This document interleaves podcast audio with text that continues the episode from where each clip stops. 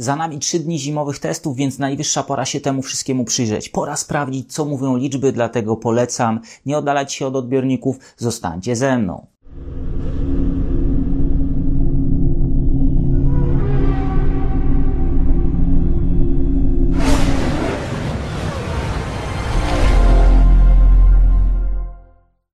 Jest niedziela, 25 lutego, Daniel Biały, Echa Padoku. Czy trzy dni spędzone na torze z jednym samochodem to wystarczający czas, żeby przygotować się dobrze do pełnego cyklu Mistrzostw Świata? Na pewno nie. O tym mówią otwarcie kierowcy.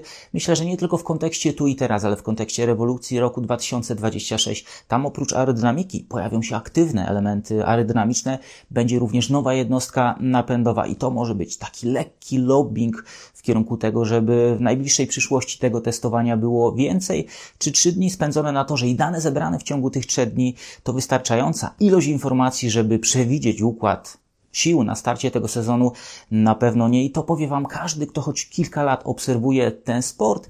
Natomiast skoro zespoły muszą w ciągu tych trzech dni przygotować się do rywalizacji, to ja niejako muszę spróbować przynajmniej zajrzeć w te dane, spróbować znaleźć jakieś wspólne elementy i powiem Wam, że pełnego obrazu sytuacji na pewno nie mamy, ale są znaki, które za chwilę Wam pokażę. Pierwszą rzeczą, jaką można powiedzieć z całą pewnością po tych zimowych testach jest to, że te nowe konstrukcje w wielu przypadkach zmienione w 80, nawet 95 5% zdają się być bardzo niezawodne. Kręciły kolejne kółka. Problemem okazał się tor w Bahrajnie, a konkretnie te studzienki kanalizacyjne czy elementy układu odwodnienia toru. To jest coś, na czym FIA musi skupić swoją uwagę, bo gdyby doszło do poważnego uszkodzenia samochodu w trakcie testów, gdyby w przypadku samochodu Ferrari doszło do uszkodzenia podwozia tego samochodu, to Ferrari byłoby w trudnym położeniu. Na pewno każdy z zespołów na tym etapie sezonu ma już dwa lub nawet trzy gotowe podwozia, ale mimo wszystko to jest problem, nad którym trzeba się skupić, który trzeba rozwiązać.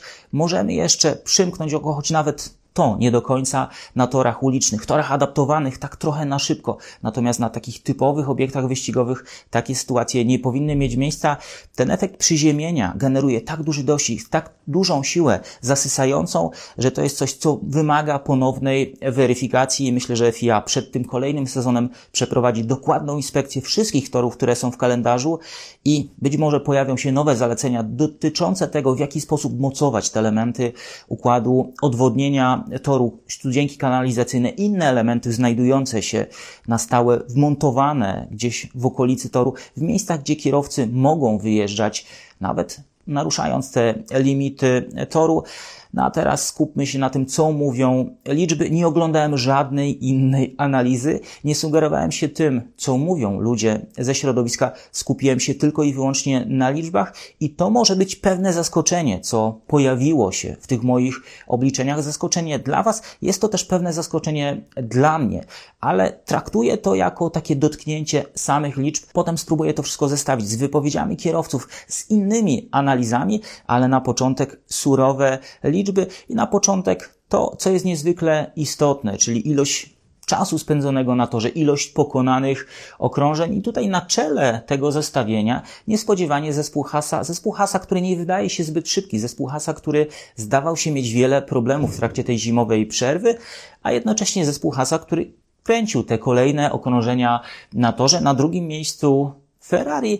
Oba zespoły mniej więcej z tego samego, że tak powiem, świata, z tej samej orbity, bardzo duża ilość e, kilometrów przejechana na torze, Red Bull, potem Zauber, Aston Martin, Racing Bulls, Mercedes. I tutaj jeszcze bym przymknął oko na te różnice, jeżeli chodzi o ilość wykonanych okrążeń, choć oczywiście 57 okrążeń to jest pełny dystans wyścigowy, jeżeli chodzi o ściganie w Bahrajnie, ale te trzy ostatnie zespoły, Alpine, McLaren i Williams, na pewno mają powody do Smutku może niekoniecznie, ale do zastanowienia, jeżeli chodzi o McLarena, dużo czasu ponownie, jak w zeszłym roku spędzonego w garażu, niewykorzystanego czasu optymalnie na torze. Szczególnie ucierpiał Lando Norris, czego odbiciem będzie to, że w kolejnych zestawieniach będziemy brali pod uwagę czasy kręcone przez Oscara Piastriego, który jest kierowcą, mniej doświadczonym kierowcą, który zdawał się być nieco wolniejszy, a może znacznie wolniejszy od Norrisa w poprzednim sezonie.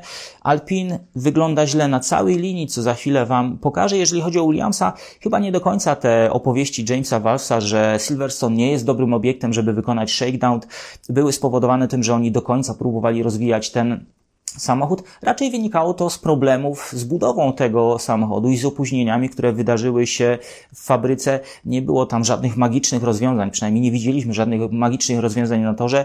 Myślę, że w przyszłości przemyślą to e, dobrze i wykorzystają te dostępne kilometry, czy to promocyjne, czy filmowe, żeby przyjechać na zimowe testy już z samochodem wstępnie zweryfikowanym. Tam pojawiły się też problemy, za które nie do końca Williams ponosi odpowiedzialność. Zawiodły komponenty dostarczone przez Mercedesa, no ale mimo wszystko spada to na ramiona Jamesa Walsa, spada to na zespół Williamsa. A teraz przejdziemy do tego, co najczęściej pojawia się w analizach, czyli tych zestawień najlepszych czasów okrążeń. Na podstawie tych czasów okrążeń telewizja Sky Sports przygotowała swoją analizę rzuciłem tylko okiem, nie wczytywałem się w to mocno, nie było tam żadnych zaawansowanych innych wyliczeń.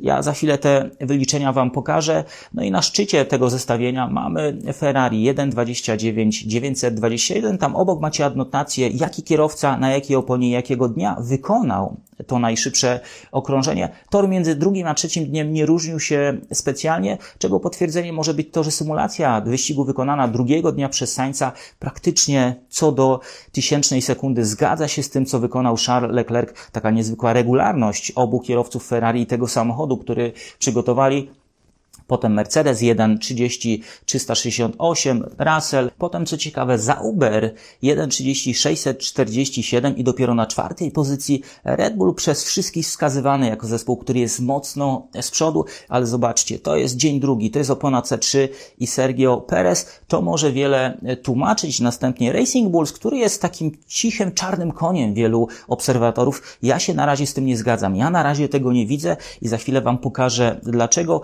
Williams ma McLaren, Aston Martin, Haas i Alpine. No i zobaczcie, na dni i na opony tutaj te różnice w oponach się pojawiają. No i teraz spójrzmy na te czasy po korekcie na oponę. Mamy informacje od, bezpośrednio od Mario Izoli, jakie są różnice, jakie są delty między oponami. Tutaj interesuje nas delta między oponą C3 a C4. To jest około 0,607-0,8 sekundy. Wziąłem ten środek, czyli 0,7 sekundy, przyłożyłem to do tych czasów. No i zobaczcie, na czele tego zestawienia nadal Ferrari, ale bardzo zbliżony czas, niewielka strata. Tutaj macie pokazaną stratę 58 tysięcznych sekundy. Red Bull ostatniego dnia tych zimowych testów Max Verstappen mocno odpuszczał. Są analizy, które sugerują, że Max Verstappen odpuszczał, ściągał nogę z gazu na tych długich prostych. Są też analizy, które sugerują, że jednostka napędowa Hondy była mocno skręcona, więc ten zapas na pewno tam był. Dalej McLaren 1.30 330, ale tutaj już mamy 0,4 sekundy straty. Dalej Mercedes, Aston Martin i to jest grupa bardzo zbliżona do siebie. Dalej mamy Zaubera, Racing Bulls, Williamsa, Hasa oraz na końcu tego zestawienia zespół Alpine. Co do Alpin, mam wiele wątpliwości. Co wydarzyło się w trakcie tej zimy? Czy te ostatnie zmiany, które zostały wykonane wewnątrz tego zespołu, w strukturze tego zespołu, to były zmiany na lepsze, a może dzieje się tam jeszcze gorzej. Alpin zdaje się, że sięgnęło dna i to nie jest e, coś, co nie ma pokrycia.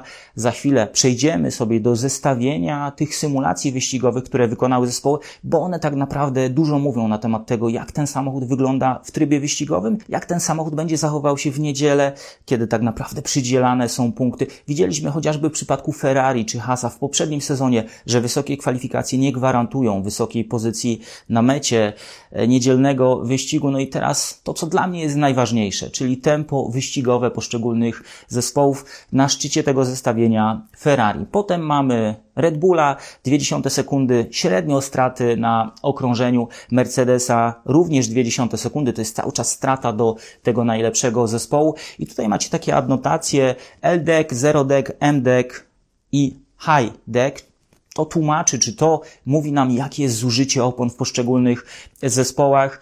Ferrari na szczycie tego zestawienia i pojawia się adnotacja niskie zużycie opon. Ferrari zrobiło gigantyczny postęp, jeżeli chodzi o zużycie opon, jeżeli chodzi o oszczędzanie opon. Ta największa wada tego samochodu zdaje się została wyeliminowana i może to potwierdzać również adnotacja przy zespole Hasa. Również mamy niską degradację opon. Mówił o tym Ginter Steiner, którego w Hasie już nie ma w takiej rozmowie na koniec sezonu, że on życzy sobie mocnego Ferrari, bo to będzie oznaczało, że również oni będą mocni i te współdzielone elementy, elementy zawieszenia mogą właśnie wpływać na tą charakterystykę zużycia opon.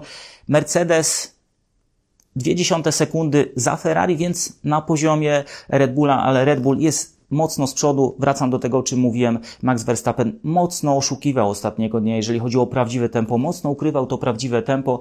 Dalej mamy taką grupę bardzo blisko siebie. Aston Martin, McLaren oraz zaskakująco Williams. Jeżeli chodzi o Aston Martina, symulację wykonał Fernando Alonso, jeżeli chodzi o McLarena, symulację wykonał Oscar Piastri, jeżeli chodzi o Williamsa, symulację wykonał Alex Albon. To może być efekt Alexa Albona, bo ten drugi kierowca mierząc się z taką symulacją, miał dużo gorsze czasy okrążeń, ale to pokazuje potencjał tego samochodu.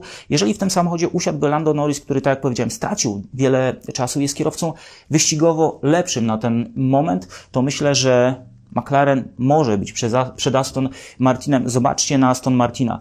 Podobnie jak w przypadku Red Bulla mamy tutaj zero deck, czyli zerową degradację. Ta linia degradacji tempa wyścigowego na stintach, które były wykonywane w trakcie tej symulacji, była praktycznie zerowa. To jest coś niezwykłego. To są elementy, na które na pewno trzeba będzie zwracać uwagę. Jeżeli chodzi o Williamsa, mamy tutaj nieco wyższą degradację opon, czyli na górze mamy te zespoły, które naprawdę dobrze radzą sobie ze zrzuciem opon. Potem mamy Hasa, już 0,8 sekundy, również low deck, czyli niska degradacja opon, Zauber 0,8 sekundy, ale tutaj ta degradacja jest widoczna. Rzeczywiście to tempo e, na dystansie pojedynczego stintu mocno szło w dół. Alpin 0,8 sekundy i również bardzo wysoka degradacja, bardzo duże zużycie opon. Na koniec Racing Bulls i katastrofalne tempo obu kierowców w symulacji wyścigu i to jest powrót do tego, co mówiłem przed chwilą, czyli nie widzę tego mocnego zespołu, drugiego zespołu Red Bulla w tej rywalizacji. Wszyscy jakby zwracają uwagę na ten dobry czas Tsunody z tego jednego szybkiego kółka, natomiast na dystansie wyścigowym to się wszystko rozsypuje. Być może jest to efekt toru, na którym się znajdujemy. Ten tor w Bahrajnie niektórym zwyczajnie nie leży. Rzućcie jeszcze okiem na to zestawienie, bo ono już w pewnym sensie pokazuje nam, jak może wyglądać ten układ sił na starcie sezonu. Zaznaczam, na starcie sezonu to nie jest układ sił, który będzie nam towarzyszył przez cały dystans e, tego bardzo długiego sezonu wyścigowego. No i teraz moja propozycja tego, co może się wydarzyć w pierwszych dwóch, trzech do pięciu wyścigach tego sezonu, który przed nami. No i teraz układ sił, przewidywany przeze mnie układ sił, jeżeli chodzi o tą rywalizację na szczycie tego zestawienia Red Bull. Ferrari zdaje się mieć drobną przewagę czy lekką przewagę w kwalifikacjach, drobną przewagę, jeżeli chodzi o tempo wyścigowe, ale to wszystko wynika z faktu, że Red Bull nie pokazał swojego prawdziwego tempa. Oczywiście Ferrari też mogło sobie coś zostawić, ale Red Bull zdaje się mieć lekką przewagę. Jak duża jest ta przewaga? Czy jest to tak duża przewaga jak w poprzednim roku? Niektórzy mówią, że nawet sekundę na okrążeniu to jest przewaga Red Bulla w trybie wyścigowym. Ja w to nie wierzę. Ta przewaga będzie znaczna, ale nie aż tak duża. Ferrari zrobiło znaczny krok do przodu. To jest moje zdanie, to jest moja ocena sytuacji. Potem mamy Mercedesa, który zdaje się być lekko za Ferrari. Mercedes może nawiązać rywalizację e, z Ferrari. To będą zespoły, które na pewno będą mocno się ścierały, ale wydaje mi się, że na ten moment Ferrari jest lepiej przygotowane do tej rywalizacji. Ferrari ma więcej argumentów w ręku. Potem dwa zespoły, McLaren, Aston Martin. Trudno wskazać, który będzie z przodu, który będzie z tyłu. Postawiłem ich w jednej linii i to wszystko może się bardzo mocno mieszać. Aston Martin nie tak mocno jak w poprzednim roku. To jest moje zdanie, to jest moja ocena sytuacji. McLaren też, gdyby lepiej się przygotował, gdyby lepiej odrobił to zadanie domowe przed startem sezonu, być może ta pozycja wyjściowa byłaby lepsza, ale oni sami otwarcie przyznali kolejny raz, nie zdążyliśmy ze wszystkim. Dalej Williams, Haas oraz Zauber. Dla mnie zaskoczeniem jest Williams oraz Zauber. Zresztą Haas też, może inaczej. Negatywnym zaskoczeniem tego startu sezonu są zespoły Alpine i Racing Bulls. One zwykle były wyżej, one były gdzieś w środku tej stawki. Tym razem Alpine tragiczne tempo kwalifikacyjne, bardzo słabe tempo wyścigowe. Racing Bulls trochę lepiej w tempie kwalifikacyjnym i kompletnie bez tempa, z ogromną degradacją opon, jeżeli chodzi o tempo wyścigowe. Taka jest moja propozycja na otwarcie tego sezonu. Zobaczymy, czy to się potwierdzi za rok, za niecały rok, po sezonie. Usiądziemy ponownie, czy stanę tutaj ponownie przed telewizorem i odniosę się do tego, jak to wszystko wyglądało. A może nawet nie będziemy czekali całego pełnego roku, bo wystarczą te 3, 4, 5 pierwszych wyścigów i zderzymy realia na torze z tym, jakie były moje przewidywania po tych zimowych testach. Tyle, a teraz wiem, że długo czekaliście na ten materiał. Wiele osób pisało w komentarzach pod poprzednimi filmami na Twitterze, gdzie jest podsumowanie, gdzie jest materiał. Czasami jednak to zwykłe, codzienne życie upomina się o mnie trochę mocniej niż zwykle i tak było tym razem, oj mocno się upomniało. W przygotowaniu również analiza techniczna tych testów. Jest wiele bardzo ciekawych rozwiązań, bardzo ciekawych aspektów technicznych, które będę chciał Wam pokazać. Analiza już w przygotowaniu, w tej części graficznej, części scenariuszowej. Zostaje to wszystko ubrać w słowa i Wam dokładnie pokazać. Tyle na dzisiaj. Jestem ciekaw Waszej oceny tego, co działo się w trakcie tych trzech zimowych dni testowych. Czekam na Wasze uwagi w komentarzach. Dziękuję za to, że kolejny raz byliście ze mną. Trzymajcie się i do zobaczenia w kolejnym wydaniu magazynu Echa Padoku.